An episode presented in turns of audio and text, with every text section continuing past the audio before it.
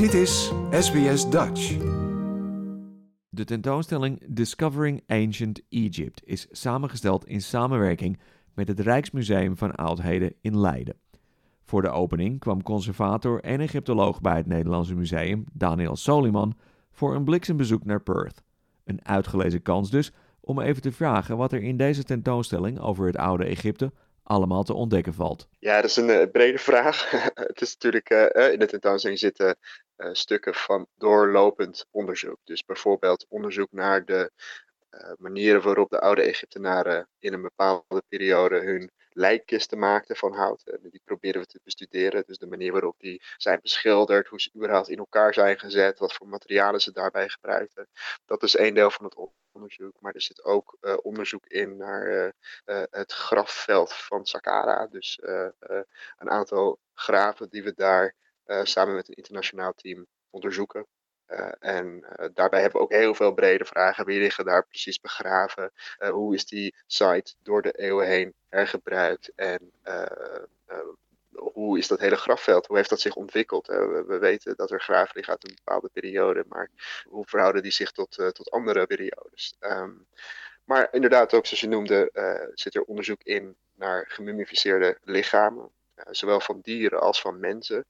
En door inderdaad moderne technieken te gebruiken, zoals CT, scanning kunnen we die, die lichamen bestuderen zonder dat we de winselen hoeven open te breken. En kunnen we door die, die linnen winselen heen kijken. En zo kunnen we de skeletten bijvoorbeeld bestuderen. Maar, maar ook de manier waarop die lichamen zijn gebalsemd, waarop ze zijn uh, bewaard gebleven. Uh, en dat is inderdaad uh, belangrijk om te kunnen bestuderen hoe die mensen en die dieren leefden. Uh, maar, maar ook om de, uh, de, de, de, conservering van die lichamen uh, goed te kunnen monitoren, zodat we blijven kunnen zorgen voor, voor, voor deze lichamen. En, en, waarom is dat belangrijk? Ja, het oude Egypte is een, een, een cultuur waar ontzettend veel van bewaard is gebleven. En dat biedt ons een uitgelezen kans om in de oudheid te horen, als het ware, van mensen die op een andere manier leefden dan wij. dat is maar op een klein aantal plekken ter wereld is, dat mogelijk, omdat er van de meeste plekken uh, niet zoveel bewaard is gebleven. Maar in Egypte is dat wel het geval. Dat heeft voor een deel te maken met uh, het feit dat er zoveel bewaard is gebleven in het warme, droge klimaat van Egypte. Het heeft er ook mee te maken dat de oude Egyptenaren werkten in bepaalde materialen zoals steen, die uh, uh, ja, heel, heel duurzaam zijn, goed bewaard blijven. En dat heeft er ook mee te maken dat de oude Egyptenaren schrift gebruikten. Daar kunnen we heel veel over leren. En dat, en dat biedt ons de gelegenheid, uh, zoals gezegd, om, om te horen hoe zij over de wereld dachten. En dat is soms een spiegel voor ons, hè, hoe, hoe wij vandaag de dag in,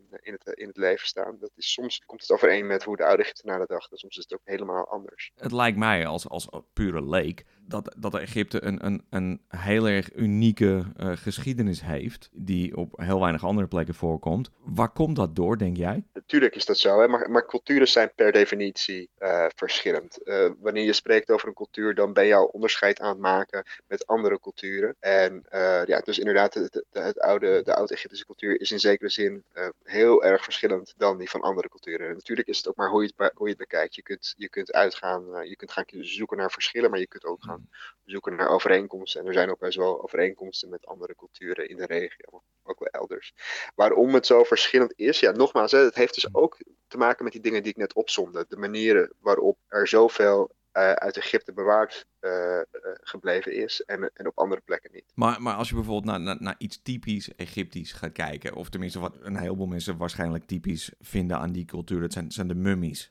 Ja, ja, Wa ja, ja. Waarom vinden we die niet in, in andere uh, delen van de wereld? Ja, dat klopt. Die vind je dus in sommige culturen uh, ook wel hoor. Er zijn ook uh, bijvoorbeeld in Peru zijn er ehm, begrafenisrituelen bekend uit een, uit een overigens veel latere periode hoor. Dus er zit wel echt een flink uh, aantal uh, eeuwen verschil in. Maar dan vind je dus ook begrafenisrituelen, praktijken waarbij het belangrijk is dat het lichaam bewaard blijft. En ook in, uh, in delen van Azië kom je dat soort praktijken wel tegen.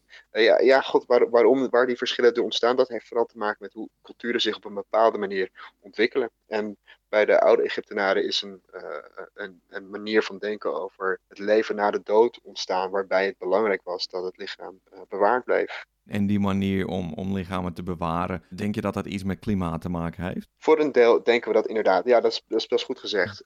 We weten dat de allereerste vormen van mummificatie waarschijnlijk uh, zijn ontstaan doordat mensen doorkregen dat uh, in het droge klimaat van Egypte lichamen sowieso al goed bewaard blijven, zonder dat je echt de lichamen daadwerkelijk behandelt. Dus het zou, dat zou ook een, uh, een element geweest, zijn, geweest kunnen zijn in het, in het ontwikkelen van ideeën over het leven na de dood. Even iets over jezelf. Waarom ben jij zo gefascineerd met de oudheden? Ja, ik ben um, als kind al, al gefascineerd geraakt door de oudheid in algemene zin. En had een speciale band met het oude Egypte. Dat komt omdat ik zelf in Egypte geboren ben. Ik heb een, uh, een Nederlandse moeder, maar een, uh, een Egyptische vader. En ik kwam in mijn jeugd ook best vaak in Egypte. En daar kwam ik dan uh, in het Egyptisch museum aan het uh, Tahrirplein. En later ben ik ook met mijn vader naar archeologische plekken gegaan. Daar was ik helemaal door gegrepen. Wanneer ik op school een, werkstuk moest schrijven over geschiedenis, dan greep ik dat altijd aan als een kans om over het oude Egypte te schrijven. Zo is dat er echt in, uh, gekomen. En ik wilde heel graag ook Egyptologie gaan studeren aan de universiteit. Hè. En dan word je meteen een soort Indiana Jones? nou, het valt wel mee. Egyptologie betekent niet direct dat je ook in Egypte gaat opgraven. Dat is wel uh, uh, weer een hele andere, een, een ander aspect van, van, van het bestuderen van het oude Egypte. Het is één ding om in de bibliotheek uh, bezig te zijn met publicaties over het oude Egypte. En het is weer iets heel anders om zelf aan de slag te gaan om de sporen uit het verleden uit de grond te, te, te halen als het ware en dan ter plekke te bestuderen. Die, uh, die tentoonstelling, die op het moment gaande is in, uh, in het museum Boulevard wat was daar de aanleiding voor? Die tentoonstelling is eigenlijk een onderdeel van een, uh, een reizende tour die langs meerdere locaties gaat. voordat hij naar Australië kwam, zijn in ieder geval de voorwerpen die ook nu in Perth te zien zijn. Die waren in Korea en daarvoor in Japan maar weer op een andere manier. Dus daar werden andere verhalen verteld met dezelfde voorwerpen op een, een andere toon dan ze dat nu doen in Perth. Um, ja, en hoe dat tot, tot stand komt, dat is uh, heel veel werk. Jaren werk gaat daarin. En met Perth heeft het museum een uh, speciale band, want al in de jaren negentig is er een deelcollectie van het Rijksmuseum van Oudheden uh, in Leiden naar, naar Perth gegaan voor een, voor, een, voor een tentoonstelling. Dat betekende wel dat er al een band tussen de twee musea bestond. En dat is ook een goede basis om dan samen te, te werken aan het concept van deze tentoonstelling. En dat is ook, uh, denk ik, goed gelukt. Wat voor verhalen vertelt deze tentoonstelling? Ja, een aantal, een aantal zaken. Uh, er is ten eerste een, een soort tijdlijn uh, van de geschiedenis van het oude Egypte. En in die tijdlijn worden telkens bepaalde periodes toegelicht aan de hand van voorwerpen uit de collectie van het Rijksmuseum van Oudheden. En daarna zijn er een aantal thematische uh, afdelingen in die tentoonstelling. Dus een deel dat gaat over het uh, dagelijks leven, een deel dat gaat over het schrift van de oude Egyptenaren, de manier waarop zij uh, hun taal in schrift opstelden. Er is een groot deel dat gaat over religie en spiritualiteit, dus de verschillende goden en hoe die vereerd werden in tempels bijvoorbeeld. En er is een, ja, waarschijnlijk is dat de grootste afdeling, die gaat over de ideeën die de oude Egyptenaren hadden over het leven na de dood. En een van de de leukste dingen, denk ik, uh, om te zien, voor mij, voor mij helemaal als uh, Egyptoloog uit Leiden, is een, uh, een 3D-print van de façade van een grote tempel die in het museum in Leiden staat. Een tempel die in de jaren 1960 aan het Nederlandse volk is geschonken door de Egyptische staat. Als, ja, als een soort dank aan het Nederlandse volk um, voor hulp die Nederland had geboden bij een grote UNESCO-campagne om archeologie te redden in, uh, in het zuiden van Egypte.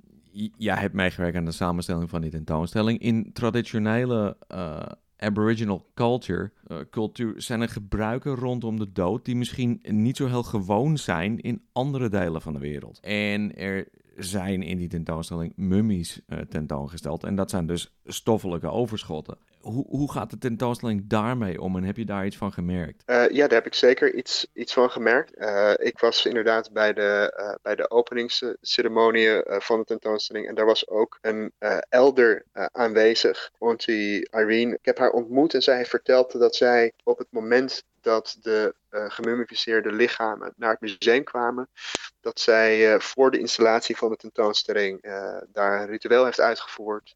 omdat het inderdaad, zoals je zegt, heel belangrijk is. Dat vond ik heel mooi om te horen, want wij gaan natuurlijk met die lichamen in, in Leiden ook zorgvuldig om. En we denken daar diep over na, wat we daarvan vinden vandaag de dag, hè, dat, dat we die lichamen in de collectie hebben. Maar op een andere manier, niet zozeer een spirituele manier, zoals dat uh, hier in Perth dus wel is gebeurd. En ik vond dat een heel mooi gesprek. Tot en met 8 oktober kun je terecht in Western Australian Museum, Boola Daarna reist de tentoonstelling door naar Canberra en begin volgend jaar is Queensland aan de beurt.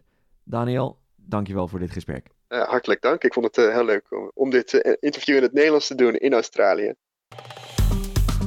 Like, deel, geef je reactie. Volg SBS Dutch op Facebook.